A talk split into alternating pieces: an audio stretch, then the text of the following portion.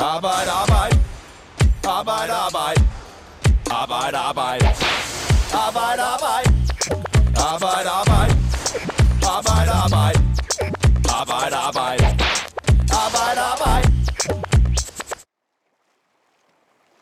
Tirsdag i sidste uge ved daggry sejler to af forsvarets skibe ud af Rødby Havn. Ombord er cirka 20 betjente, og de har sat skilte på siden af båden, hvor der står politi. Det er en usædvanlig aktion for Lolland Falster politi, så de har fået hjælp af forsvarets både, og de driver lige så stille ud imod to russiske slæbebåde, der har arbejdet på Femern-forbindelsen i månedsvis. Da de kommer tilbage til havnen, har de to slæbebåde med, og ombord er der 28 russiske arbejdere. Politiet tror, at de 28 arbejder ulovligt på Danmarks største anlægsbyggeri nogensinde. Det er Femern-forbindelsen, der vil koste omkring 53 milliarder kroner. Så de 28, de bliver coronatestet. Sådan er det jo nu om dagen. Og så bliver de sendt til afhøring hos politiet. Det viser sig, at de hverken har opholdstilladelse eller arbejdstilladelse. Men hvordan går det til, at 28 russiske arbejdere er havnet her, og til synlædende arbejder ulovligt, når nu der blev indgået en overenskomst for arbejdet på Femernforbindelsen sidste efterår. Det her, det er Arbejde Arbejde, Fagbladet 3F's podcast, der går i dybden med ugens vigtigste historie. Og i dag, der handler den altså om byggeriet af Femernforbindelsen.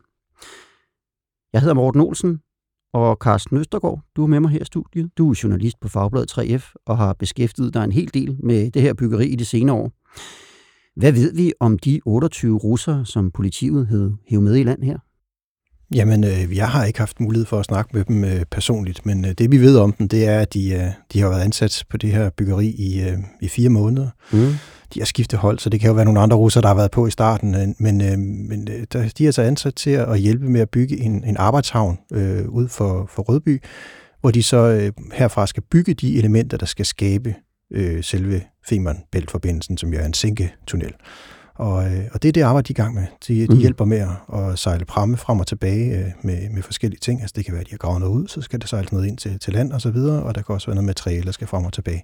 Så det er, det er arbejde, det er klassisk øh, byggearbejde, men altså til havs i stedet for til lands. Mm. Og Palle Bisgaard, velkommen til dig også. Du er næstformand i byggegruppen i 3F.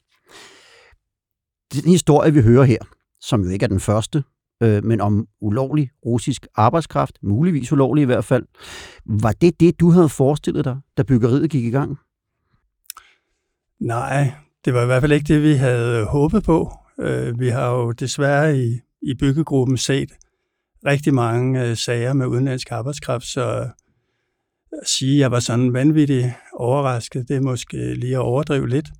Men øh, det er jo klart, at, at med sådan et stort øh, offentligt finansieret anlægsprojekt, hvor hele forligskredsen har lagt ekstremt meget vægt på, at der skal være ordnet forhold, og at der skal være øh, danske arbejdsmiljø- og overenskomstvilkår, der er det selvfølgelig helt forkasteligt, at øh, sådan noget foregår. Mm. Og det var, det var det, politikerne var ude at sige, da man vedtog den her Femern-forbindelse i sin tid. Ja, det var det, og, og forligskredsen har været fuldstændig enige på det punkt her.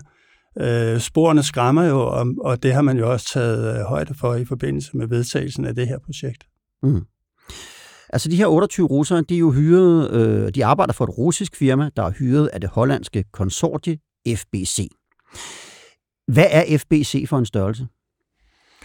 Jamen, FBC er et øh, konsortie, altså et, en, en gruppe af andre firmaer. Det er to hollandske firmaer. Jeg husker dem som Van Ort og Botalis, øh, altså to mm. hollandske selskaber, som så er gået sammen og lavet det her øh, konsortium, og det er så dem, der har vundet en del af byggeriet på Femern. Mm. Og det er den del, der foregår øh, på vand, øh, som de så skal stå for. Det er ikke den største del af byggeriet, men det er en stor del, og, og de, øh, de er godt i gang nu. Øh, der kommer mere senere, men, men altså, de, øh, det er jo det arbejde, de så er i gang med. Det er der, de så har hyret russerne ind til at tage sig en, en del af det arbejde. Mm. Og det kan lyde lidt mærkeligt, fordi i sommer, der havde vi en historie om, at de havde arbejdsforhold i FBC, hvor man kunne komme til at arbejde 28 dage om ugen, eller om måneden, uden hvil. Så blev der indgået en overenskomst, og så skulle man jo mene, at øh, forholdet ligesom var på plads. Så der ligger en klar aftale om, hvordan arbejdsforholdene skal være. Så hvordan kan det nu være, at der er 28 russere, der til synligheden har arbejdet her i månedsvis uden tilladelse?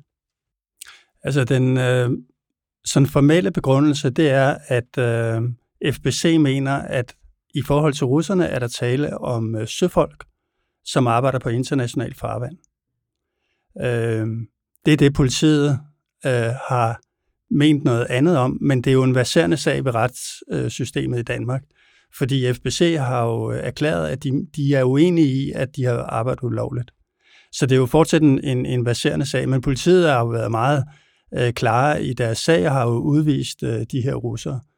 Øh, vi er også meget sikre på, at øh, det arbejde, som russerne har udført, som jo er meget kystnært, mm. øh, det er for, i, i øjeblikket faktisk fortrinsvis opfyldt af den øh, landindvinding, som der sker omkring øh, Rødby. Øh, og det er kystnært arbejde, der foregår på dansk kontinentalsokkel, er også omfattet af vores overenskomst. Men det er klart, at hvis det kunne siges at falde uden for øh, dansk kontinentalsokkel, jamen så er overenskomsten ikke i kraft, og så kan man jo aflønne til en helt anden øh, Øh, løn og helt andre arbejdsvilkår end dem, der gælder i overenskomsten, og det er vel formentlig også det, der er formålet. Mm. Og lad os lige slå fast, det springende punkt her, det er, at FBC de mener, at russerne de arbejder i international farvand, og derfor så behøver de ikke at lønne dem efter danske vilkår. Men som du lige forklarede i starten også, Carsten, så ligger de altså og tøffer rundt i deres både øh, helt ind omkring land, og det er derfor, jeg mener, det skal klart være under danske vilkår, de arbejder. Jeg vil lige sige, at jeg talte med Steffen Rasmussen, der er formand for 3F Lolland, der jævnligt har kontakt med FBC.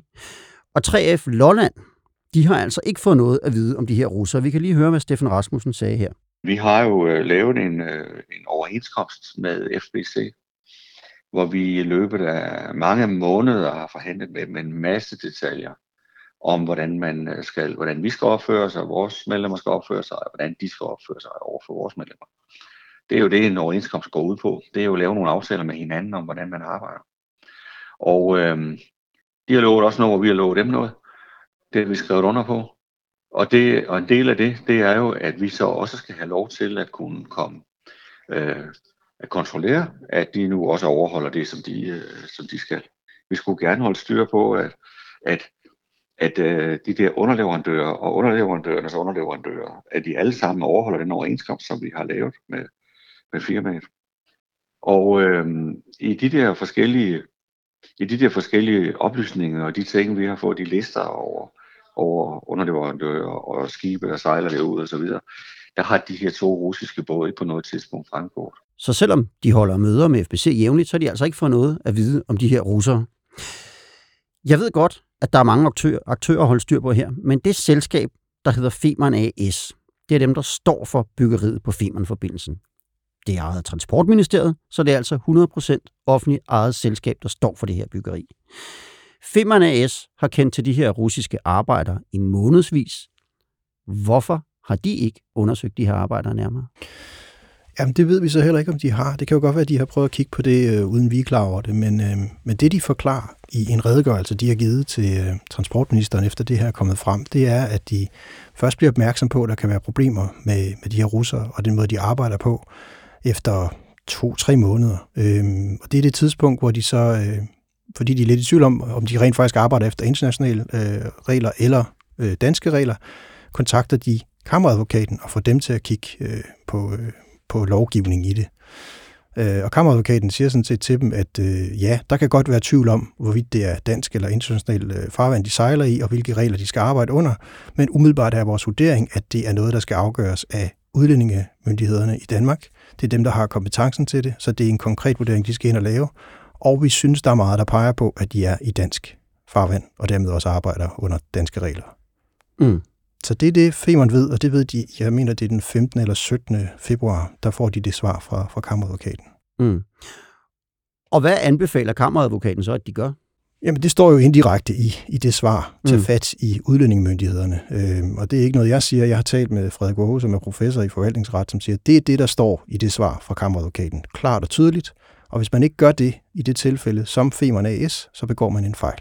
Det er det, han helt rent siger til os. Øh, det er simpelthen det, man forventer af en offentlig virksomhed som Femern AS i den situation. Fordi kammeradvokaten kan jo kun rådgive, de kan ikke sige, hvad du skal gøre, så de lister selvfølgelig op og tager de forbehold, som jurister altid gør. Mm. Også her, at der kan være en tvivl om, hvad der er hvad.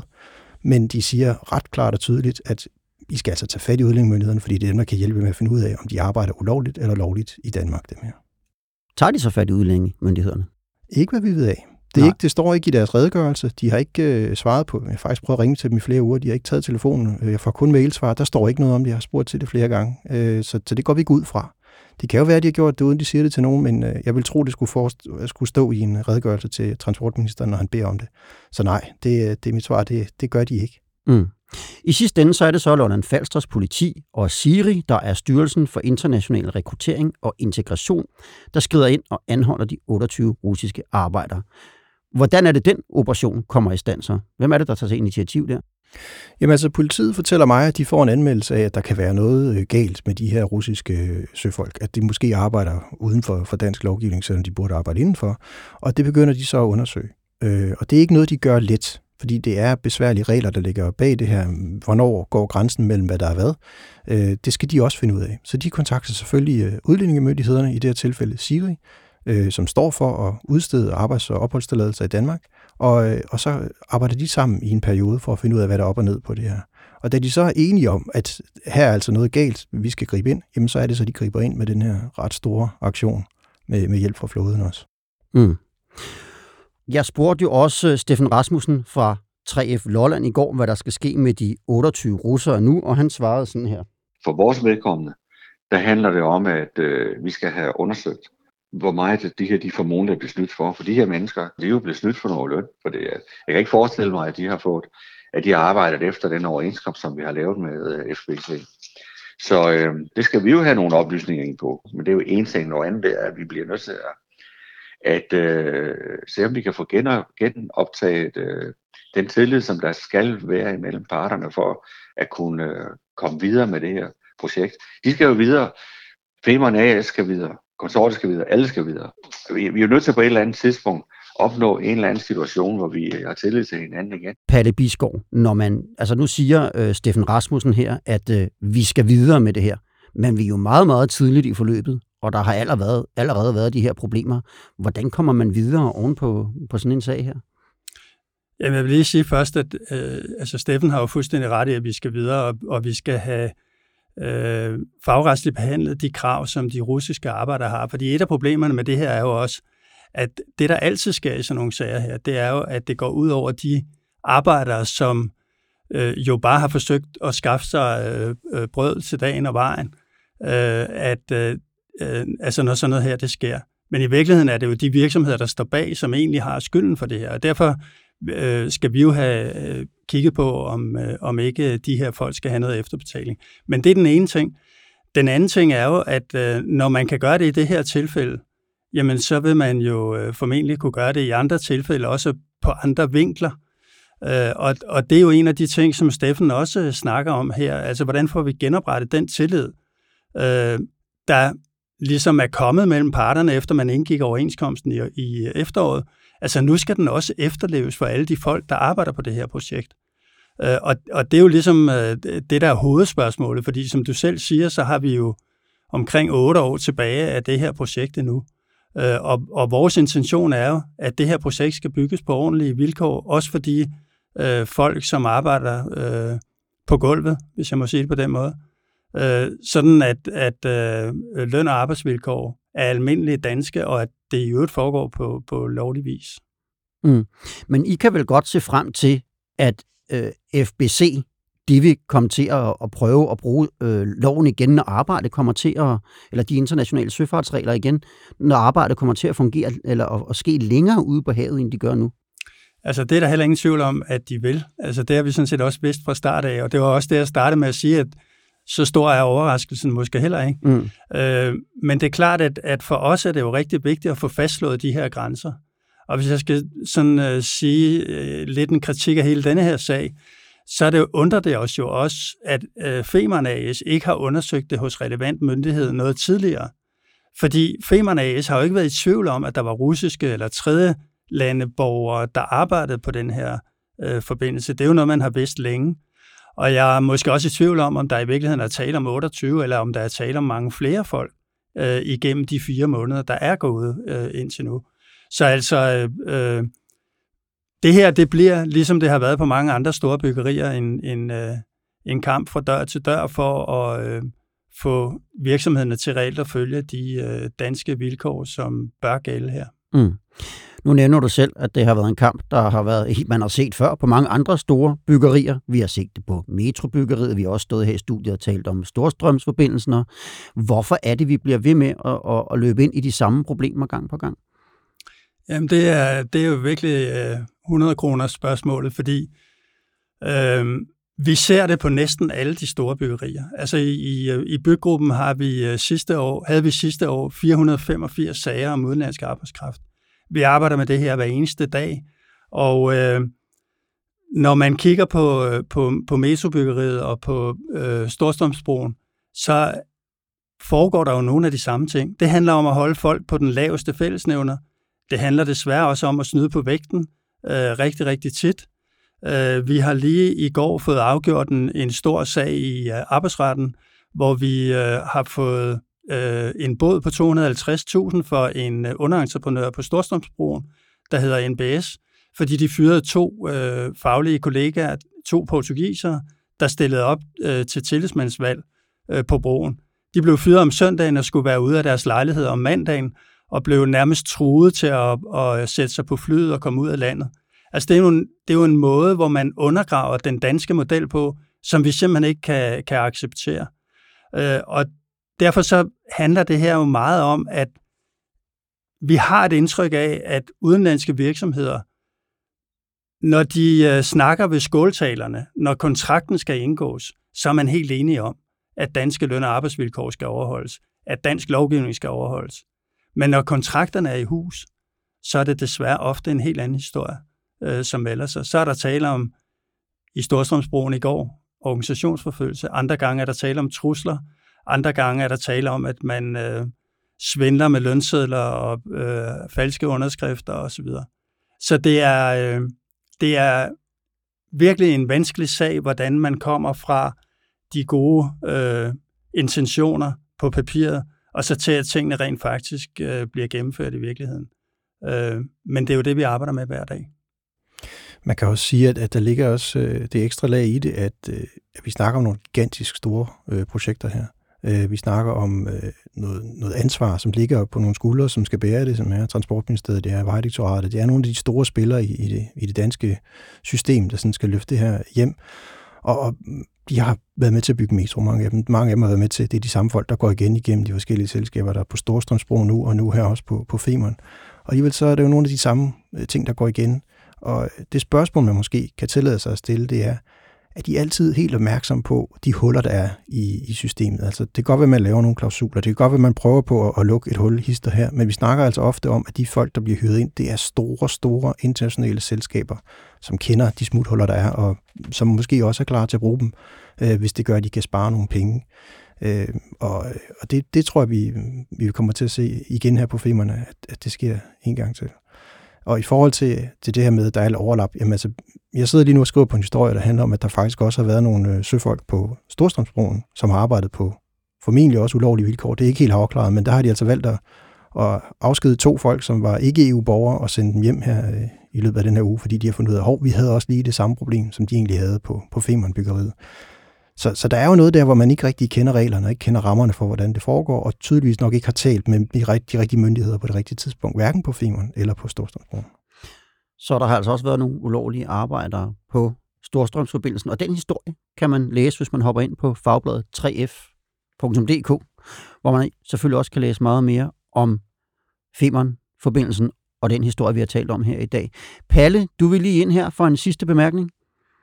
Jamen, det er jo, det er jo bare, øh, altså, øh, når vi taler om, øh, om de her store infrastrukturprojekter, så handler det jo også meget om, at man skal være meget tidligt ude med kontrollen, og man skal være meget sikker på, hvad det er, man vil kontrollere.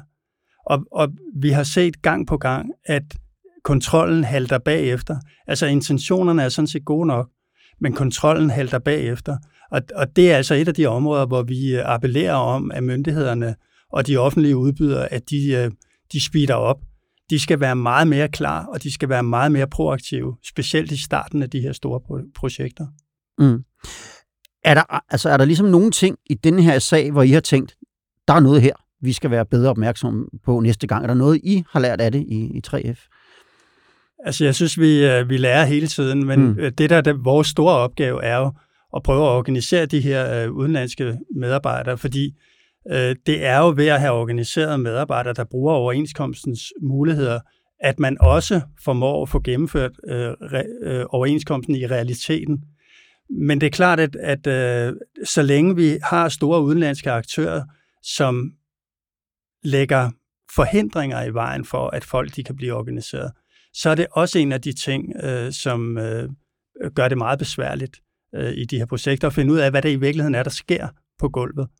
Øh, så det er også et af de, en af de ting, vi arbejder rigtig meget med, altså at, at de store bygherrer også faciliterer, at medarbejdere, der kommer fra andre steder i verden, at de lærer den danske model at kende.